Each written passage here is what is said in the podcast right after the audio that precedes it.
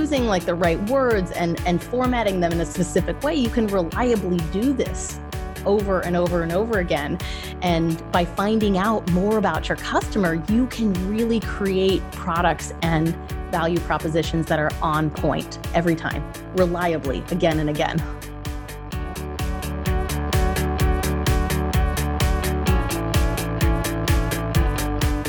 Hello, listeners.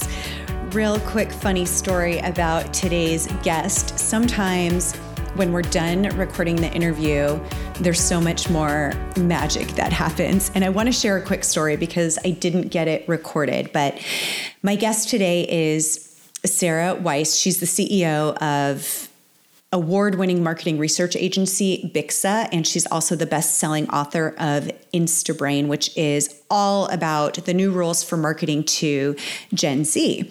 And she's she's got a great story i'm going to let her tell that instead of reading it to you of how she got started but what was so cool and so timely about today and all the things that we're going through in our world is that she she usually gets a ton of business from her speaking gigs and I think she said she had to cancel um, almost 30 of them since COVID. So um, almost 30 of them have been canceled this year. And so she really pivoted and hunkered down and said, okay, we need to start figuring out different partnerships so that we can rev up business. So that that source of where she normally got her business from was now, you know, done. Not done, but just for the time being, just super, super not happening. And so she did that and went out and got some partners, and she's actually going to have her best year ever.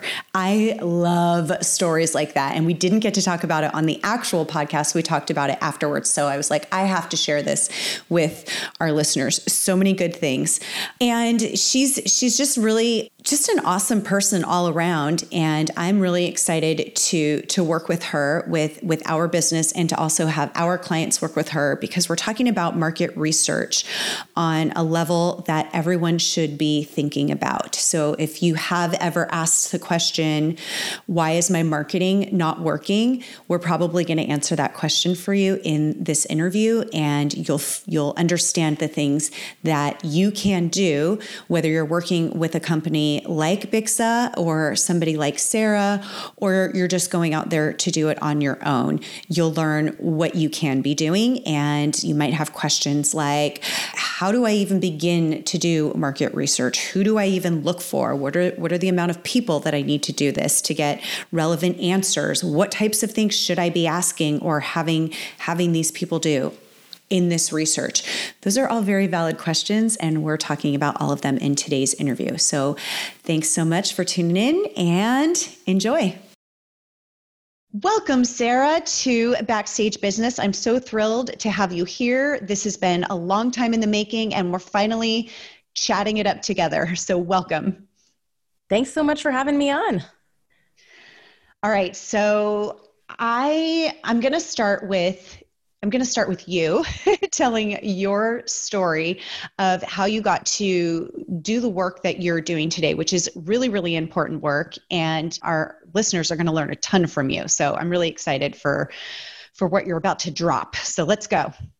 All right. Well, I run a market research company called Bixa, bixaresearch.com. And we do, I love the work we do because we do research with all sorts of different customers. And so we help companies figure out who their customers are, how their products fit into the lives of customers, you know, what the buying journey is like, what touch points they can reach them at, and really optimize their marketing strategies, their business strategies we do new market validation for new products and it's just so fun to hang out with a whole bunch of different types of customers in a whole bunch of different types of industries. I mean, even last week I was doing interviews with CFOs making of medical practices making decisions about malpractice insurance. And then i was hanging out with thrift store shoppers on the same day. So oh, nice. like totally different customers for totally different businesses. And i just i love diving into the minds and hearts of customers and figuring out you know what products they buy how they buy what they love what they hate you know and everything in between. Really kind of painting exactly. Painting a clear picture for companies about who their customers are. Well, what were the main challenges and problems that you saw happening that made you see that this was necessary work to be done? Well, I started I started out my career a long, long time ago. Um, I studied marketing and I thought I was going to go into marketing. My first job was in the sports marketing agency. It was a lot of um, begging for money and, and licking envelopes, to be honest with you. And after that, I decided to go into consulting and somebody said somebody told me at the time they were like oh if you go into consulting it's really interesting work because you never have the same client for more you know you're never working on the same project for more than like a month or so. So if you've got add it's really great. If you just want to change the scenery you'll have new clients all the time. And so i went into consulting and i worked at uh, booz allen hamilton for 13 years and I thought I was going to be there for just a couple years, but ended up loving all the different types of work. And when I got there, this was back in 2005. And they said, okay, I walked in and they said, hey, you're a new um, usability specialist. And I was like, use, use a what? And I, had been trained in marketing. And so I was like, what, what does that mean? And they were like, oh, it's, it's about whether people can use websites of, of companies and, and their apps and things like that. And and by apps you know it wasn't phone apps at the time it was like application software applications on the websites. And yeah. so they handed me a book. It was it was steve krug's don't make me think and they were like read this book. You have it was my first day. They go so read this book. You have a client meeting at two o'clock this afternoon and remember you know more than the client. And that's literally how i got started in usability. And then within maybe a year or two, I realized it's not just about can they use a website, it's about will people use the website. And so I started diving more into the actual market research instead of user research and getting into kind of the minds and like psychographic profiles of people and really diving deep into personas and journeys of customers who were coming to websites, um, audiences who were coming to government sites, or any, you know, using any sort of digital product. And then, you know, 13 years later, I ended up starting my own company doing just that and working. And since then, we've worked with every you know huge companies like google and capital one and big companies like that all the way to small tiny startups. Like we have a partnership with a really awesome accelerator out of phoenix and we we do new market validation for startups all the time too. So it's it's really a, a, a fascinating role for me just to learn about new new customers and, and all different types of people and customers well, what is that process like? I mean, I'm sure it's a lot to go into on in one episode, but I would love for our listeners to be able to take away some things that they could implement themselves and really understanding because that's the biggest thing is sometimes people have this amazing service or product and or you know i'm sure you've seen this with startups a lot of the time it's a genius idea but they're just marketing to the wrong people or it's not what their market wants at all Right. It happens all the time. And so what we do is we kind of do a sandwich method is what I call it because that kind of talks talks about what it is. It's a sandwich method of qual quant and qual research. So we will do deep dive interviews up front to just talk to pe- the people who the company thinks are their customers like just here's here's our hypothesis our hypothesis. This is who we think we've been selling to. Go talk to those customers. So we'll do qualitative research and talk with them.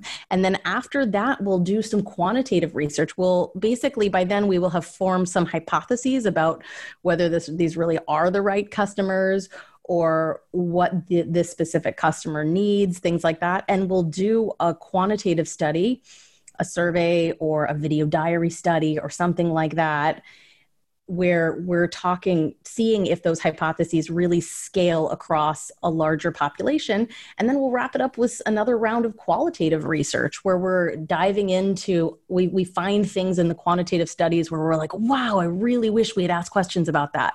So we just plan that in and, and go ahead and ask those questions Um, and I think a lot of research companies, they're not doing it in that fashion. They start out with a, some qualitative and then they do a survey and then they're done. Or they just do a quick survey and then they, they do some qualitative and they're done. Um, we also, you know, especially since COVID, we've been doing a lot more video studies video diary studies, things like that. For example, we were working with a major coffee company, and instead of doing focus groups or, you know, in-home ethnography or something like that we asked people to take out their phones and just every time they brewed coffee for a period of 4 days take a video of themselves brewing coffee. And you know what we found? We found that this particular audience 10% of them brewed coffee in their bathrooms. Really? And really? Like the coffee company had no idea. They were like we've done focus groups we've done interviews and we ask people where do you brew coffee and they tell us their kitchen. And we're like yeah they do brew coffee in their kitchen but they also have a secondary machine in their bathrooms this one particular audience and it was funny because it was a lot of like moms of young children, which is kind of funny. And they were the reasoning that they, because they were describing in their little selfie videos of themselves brewing coffee while their coffee was brewing, they would say things like, oh, yeah, if I leave the, if I leave my bedroom, if I go into the kitchen, like the craziness has started and I don't get my five minutes to myself, but no, I'm going to brew it in my bathroom next to my bedroom because and get my like five minutes to myself before I go out into the hallway or before I go to the kitchen or before somebody needs something from me. Well, let's let's give an example actually of how somebody who is you know, our business owners that are listening right now for the various services and products that they offer, what is something that they can do to get something similar with it with oh. video? Oh, with video. Yeah, there's you can just ask your customers to to take a video and describe something for themselves or even record their screens. We do a lot of screen recording studies too. So when we were when we were doing a project for google news we actually had people anytime they a certain audiences every time they looked up news on their phone for a series of four days we had them just turn a screen recording on and record their screen and tell us where they were going, what apps they were using, why they were using certain apps, and answer a few questions. And yeah, that's so smart. You learn so much from them. You learn so much from that. Just watching people, watching people's behavior over, you know, when they when they're doing some specific task that's related to your business. We've done that for a fitness app in the past where we're like, hey, every time you're doing an at-home workout, just record your screen and show us where you're going, what apps you're using. And the company that we were doing this pro that research for, they learned about competitors they didn't even know about. Yeah, exactly. How what are ways that people can learn more about the challenges and the problems and the things that their customers really really want solved like what is what are some creative ways to ask them to where they actually feel motivated and inspired to give you those answers and to actually film themselves or, or do these things. So it doesn't even need to be a video, really. It could be as low tech as a phone call or a quick Zoom call. Everybody's got Zoom today.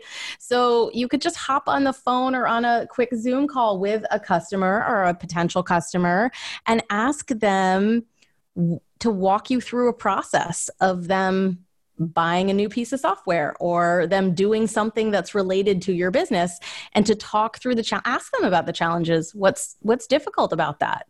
We just did a, a study with a company that was creating a new um, software for field technicians. So if you've got a, a, company that has a cleaning crew that goes out or, or um, an hvac crew that goes out or something like that. It was a software specifically for that.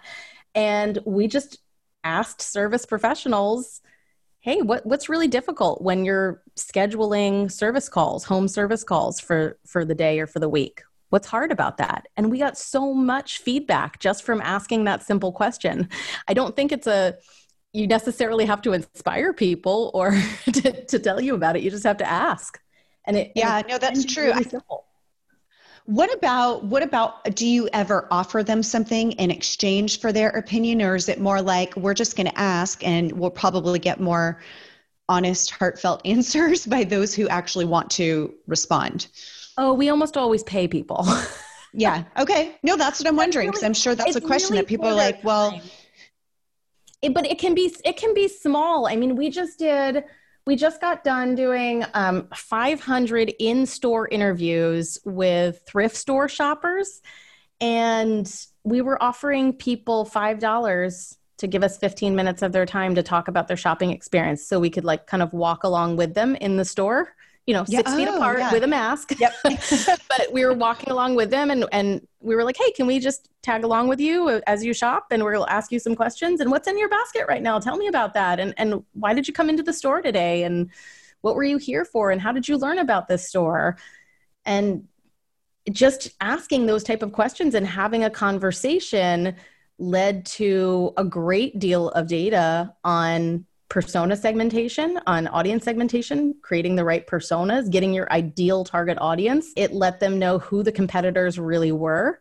It turned out for this store, they thought that the competitors were other thrift stores, and it turned out their major competitors were actually big box stores like a TJ Maxx or a Marshalls. And they had no idea that they were even in that realm of competitor. So I, I think it's it's really interesting to just have open ended exploratory conversations with your customers. I've been talking with you a lot about the importance of having a great elevator pitch. And as you've probably heard on Amy Porterfield's podcast, an elevator pitch is super important because it's a single statement that clarifies the unique value you bring to your customers and it almost compels prospects to do business with you on the spot. You already know that you can have the team at the draw shop create your pitch for you, but maybe you'd prefer I give you all the tools you need to create your own. Well, that's exactly what I did. So here's what I have for you. I put together a special package, a veritable DIY elevator pitch toolkit that combines everything you need to not only create your own awesome elevator pitch, but even the super cool graphics you can use to help you tell the story just like we do at the draw shop.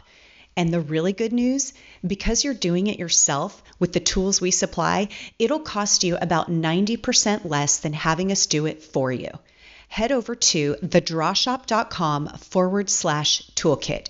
And this is important. Make sure you scroll down to the bottom of the page and check out the four free bonuses you're getting, including that collection I just mentioned of a one of a kind graphics designed by our artists that you can use in your very own elevator pitch. I really think this could be the perfect solution if you understand the value and importance of having an elevator pitch, but prefer to be a little bit more hands on with it. And don't forget, scroll down to see the free bonuses at thedrawshop.com forward slash toolkit. I hope this helps. Okay, back to the episode.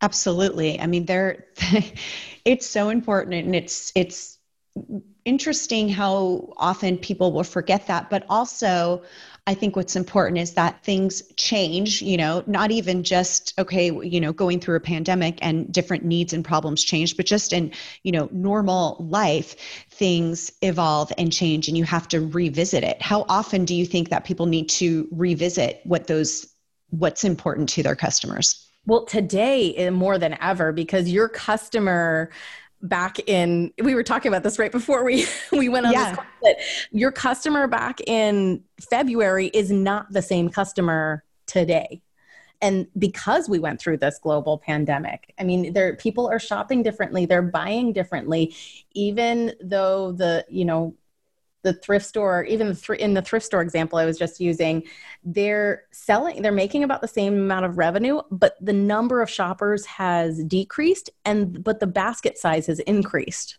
So it's interesting that they're shopping less, but they're buying more at each time that they go out.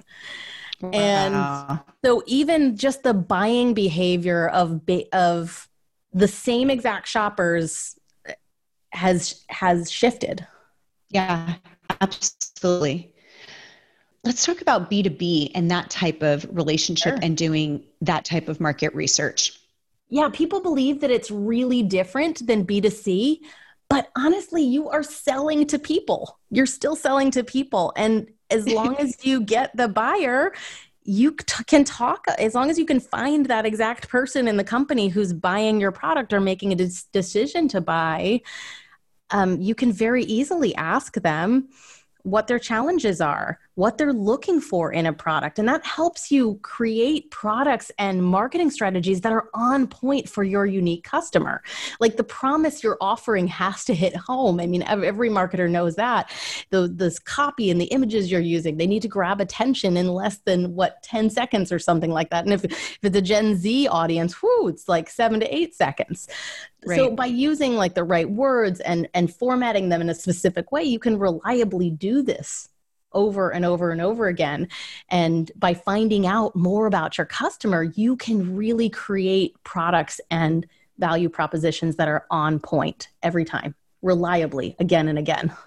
Yes. I love that you said they're just people. And it's true you're still you're still interacting with a human being just because they are representative of a business doesn't mean they're not you know and it's i think people do actually try to get a little bit too businessy when they are talking to people. And, and and at the end of the day they are just human beings and they have emotions too. And if you are triggering those emotions the things that are like wow you hear the problem i have you can actually you have a solution for it. And at the end of the day if i buy with you you're going to make life better all the way around. And you don't have to be talking to the CEO or the VP or whoever. It can be whoever has that, whoever is that decision maker is going to feel super stoked that they're doing something awesome for their business. And that alone is is a trigger to be like, yes, I want to work with you. Absolutely. Like emotional marketing is real, even for B2B customers. I mean, most of the decisions we make are are made on an emotional level and then of course we justify them by with logic-based things that follow it up. But even B2B buyers are making emotional decisions. We have to tap into the challenges and the anxieties they have and and help them relieve those pain points. Yeah, and I think the biggest thing is understanding what those emotions are instead of going straight to the logic. And i'm sure you're an expert in this but it's it's so critical because people often when they when they talk about the things that they do it is on that logic level. You know this is this is the thing i solve. This is this is we get people to understand their market better. But if you can go to a deeper level and have them really understand why that's so important, and that's with any business, really understanding like the emotional level of why somebody cares about getting their car fixed, right? Or why somebody mm-hmm. cares about getting the cheaper item at the thrift store, whatever it is. Yeah. like, why is that important to them? And understanding that.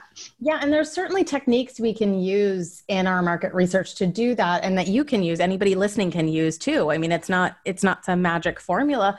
Ask them how they feel. That's something that that a lot of people are uncomfortable asking, but a simple question like, "Oh, how does thrift store shopping make you feel?" Whoa, that can tell you a lot.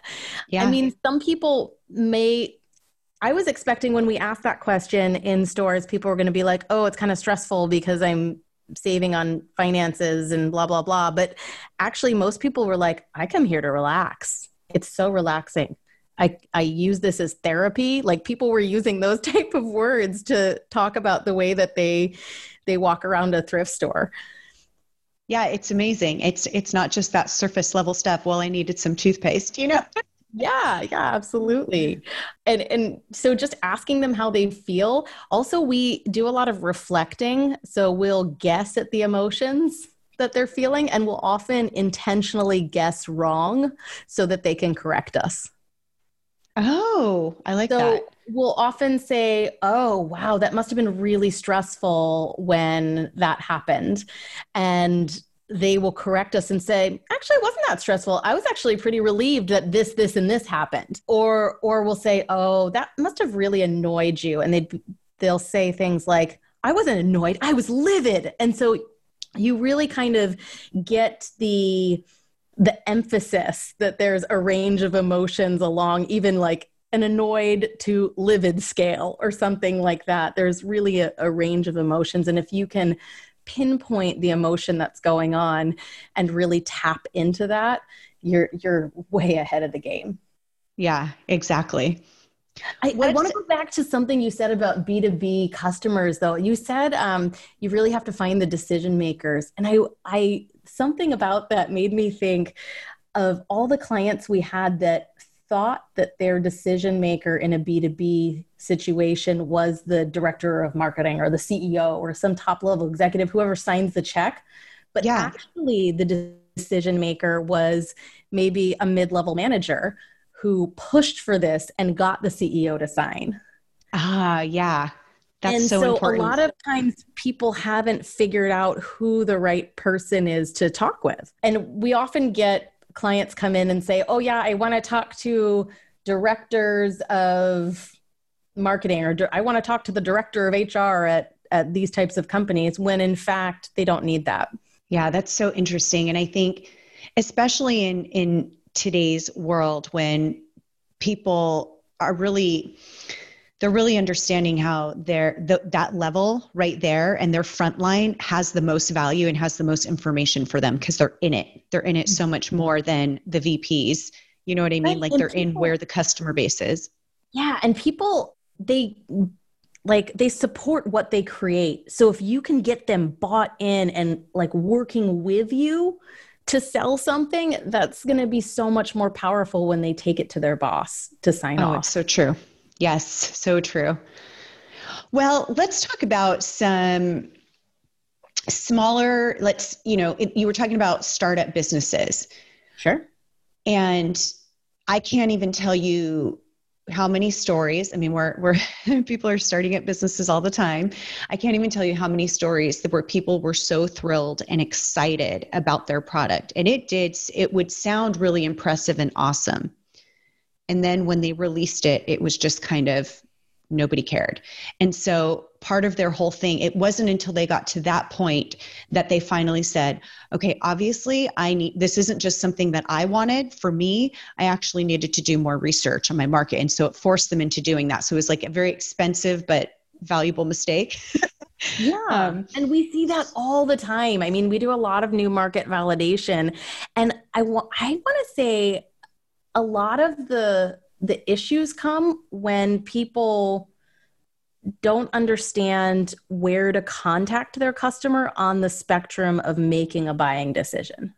Mm. So, a lot of people starting a new company, let's say it's a service, some sort of service business, like a, some sort of professional service, like personal branding or, or something like that, they will go, okay, who do I know who works at co- this type of company? And they just try and start talking to people and start using their networks. And that that's great for warm leads that will eventually get you business six months to a year down the line.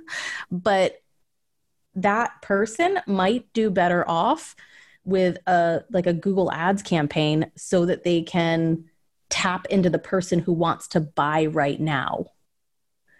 So right there they need to, you need to think also in terms of it's not just who is the person what is the persona but also what is the buying journey of that person and where are they currently on the buying journey are they close to making a decision or are they just toying with the idea of hiring a personal branding company in that example. Right, right, exactly. So if you are in that new new stage of I have an idea, mm-hmm. when I mean when is the very best time to actually start your market research and know who you're talking to? I think I know the answer. Right, a, uh, right away. I mean, yeah. the first thing before you can start, and this is what I tell almost all of the new new ventures I work with is I want to, I would want to know what are the assumptions you're making? Can you identify those? So really spend a good amount of time saying I'm assuming that you know this particular client in this particular region is going to buy this. Or i'm assuming that this is going to happen or that is going to happen. So write down all the assumptions that you know that, that you're making about your you know to make your business successful all these assumptions have to be in play. And then we'll go ahead and validate each assumption individually. Oh i love that. That's really smart because most of the time that is what we're doing. We we start something even within our our own businesses if we start a new service. We think, okay, this would be great. Don't you think all of these people would want this or that? And then if you finally ask them, they may or may not. But I, it's it's really I, interesting how much we do assume. As an example, I was working with a new startup who was creating just just last week, who was creating a like a men's self care shop for all yeah. sorts of self care, everything from haircuts and nails to like massages and microdermabrasions and all sorts of fitness regimens, nutrition stuff. Anyway, they assumed that men in a certain zip code making a specific amount of money would go to a facility to get kind of like a prescription for self care. And they called it a prescription. And they assumed that the term prescription was going to resonate for self care they made the assumption that the barber was really was the most important part of this whole thing because people love their barbers. We have no idea if any of that was true you know we, right. we have we actually just went through a workshop where we literally walked three people through you know this company through what are those assumptions and they listed them all out and they were like wow there's a lot of assumptions there and i was like okay well now we can we know the goals of our research are to validate you know these 10 assumptions that you have so now the question is how much how many people how many customers that you are validating with will actually give you a good a good a good enough result. Oh, so that's an easy like, that's an easy have... one. Like I oh, can good. give you Yeah, that's an easy one. I'll give you a tool. There's a calculator. Sample just Google um sample size calculator. What I'm gonna I use the Raosoft one, R A O S O F T, but there's a ton of them online you go on online raosoft.com slash sample size and you can literally type in the population size. You can say i want it at a 95% confidence interval with a 5% margin of error and it will tell you exactly how many people you need to interview or you need to survey. Oh wow. So now when you say population are you talking about are you talking about the amount of numbers say on your email list or are you talking about in your market oh, nationwide no, your market. Or- so, okay. So, you know, whatever geography you're in, if you're if you're nationwide, let's talk about nationwide. How many people are there? Twenty thousand in the in the nation that are, you know, HR managers that buy a specific type of software. If you're B two B, you know, right. um, or something like that. What is that total population that you would sell to? And so, uh, let's say there's twenty thousand in a population, let's say you want a 95% margin of error with a fi- or 95% confidence level with a 5% margin of error, your recommended sample size is 377. Oh, okay. So not so overwhelming. No, it's not overwhelming. And honestly, like even for pop, the sample size doesn't even change that much for populations larger than 20,000. So people think that they have to survey thousands and thousands of people to get a good distribution and you really don't especially if you're doing a combination of qual and quantitative research like qualitative research and quantitative research. Because you're if you're deep diving into even just 20 really good deep dive interviews and then you do a survey of 200 maybe 250 participants even if you've got a really good population size you're going to know with a great deal of certainty whether or not your product is going to sell and how to sell it and what messaging is going to work, the language people are using. I, I mean, all of that. So, if you've got that number now and you are um, somebody who has the idea in startup, I'm, I'm going like bare minimum here, right? Yeah. For, to, so to answer say, those burning questions. Let's say you, you're a startup and you don't have a lot of funds and you're like, what can I do with bare minimum funds? So, you interview I would say you can get trends from five or six people, bare minimum. You interview five to six people. You find out what they're all saying. You identify your assumptions, and then you use that information to create a large scale survey. At that point, you probably, let's say your samples, how many are in your population? 20,000. You probably only need 250 to maybe 275 in your sample size yeah. on your survey. So awesome. as long as you're finding the the right people there, and you can go to a recruiting company, you can come to us at bixaresearch.com to find those people. but you yeah. can, you know, shameless plug there. But I mean, you can as long as you're getting the right 250 people to do that. I mean, and if you're looking for, if you're like, hey, I've I've interviewed 30 people. I've got a really good idea of this. I don't need a, a 5% margin of error. I can accept a 10% margin of error and right. you want a you know a 95% confidence interval with a 10% margin of error you only need 96 people to survey at that point. So it really depends on your comfort level of how much confidence you want how much uncertainty you can tolerate. Well, so that was the next thing is this is something you could go out and and and do yourself, which still to me I'm always like, like to leave it to the experts well, um, okay, um, yeah, it could probably do that. Reasons. There's a couple different reasons you would want to leave it to the experts. So, yeah. and I'm not just saying this as a market researcher, but ha- after seeing lots of on, I I get lots of entrepreneurs who have tried it themselves and then come to us because they say things like, they, "There's a lot of confirmation bias." They're like, hey, people said this. They said this over and over and over again when I asked them. But sometimes it's really just because they they asked it a certain way or they told people i'm the ceo of this company or i'm the founder of this company hey do you like this idea? And then you know it's the social pressure to go like oh yeah it's a great idea. Uh-huh. And there, there's not that independent third party asking the questions. That is so true. It's that whole you know your business so well you know these things you're going to kind of eh, you're you're just going to somebody else is going to hear it differently and see it differently, another, which is another awesome. thing. Another mistake I see a lot is that people say, "Would you buy this product?" And guess what? Ninety-five percent of the times, I don't care what product it is, people say, "Yeah, I'd probably buy that." So they're not asking the right question. Instead of "Would you buy this product?" it's like you you ask the question oh what did you struggle with last time okay how what did you do about that challenge that is so true because I think a lot of people too, when you ask a question like that, would you buy this product? People are probably want to generally be nice. Sure, yeah, I'd buy that product. or they may they may actually think that they would buy that product, but people honestly, as a whole, human beings are so bad predicting their future behavior that actually a better indicator is their past behavior. So yeah. have you bought a piece of software in the past? And they say yes to that, that means that you probably that you are more likely to buy a piece of software in the future for that particular challenge. Like you've tried to solve that problem before.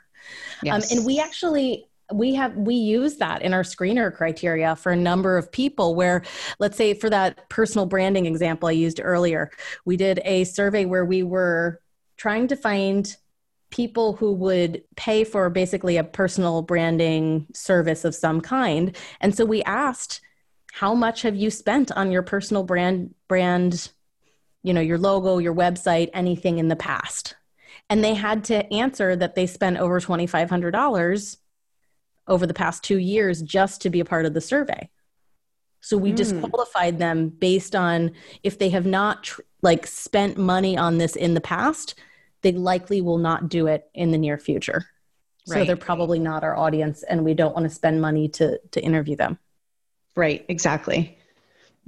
Okay, so if people are listening, they're just like, this all sounds awesome. I actually need to do this. However, I don't have the bandwidth. I don't want to do it myself. I don't feel confident that I'd ask the right questions because a, a, lot of us as entrepreneurs would probably ask the right questions for somebody else, but not for our own business. It just happens. It's just kind of the way it is.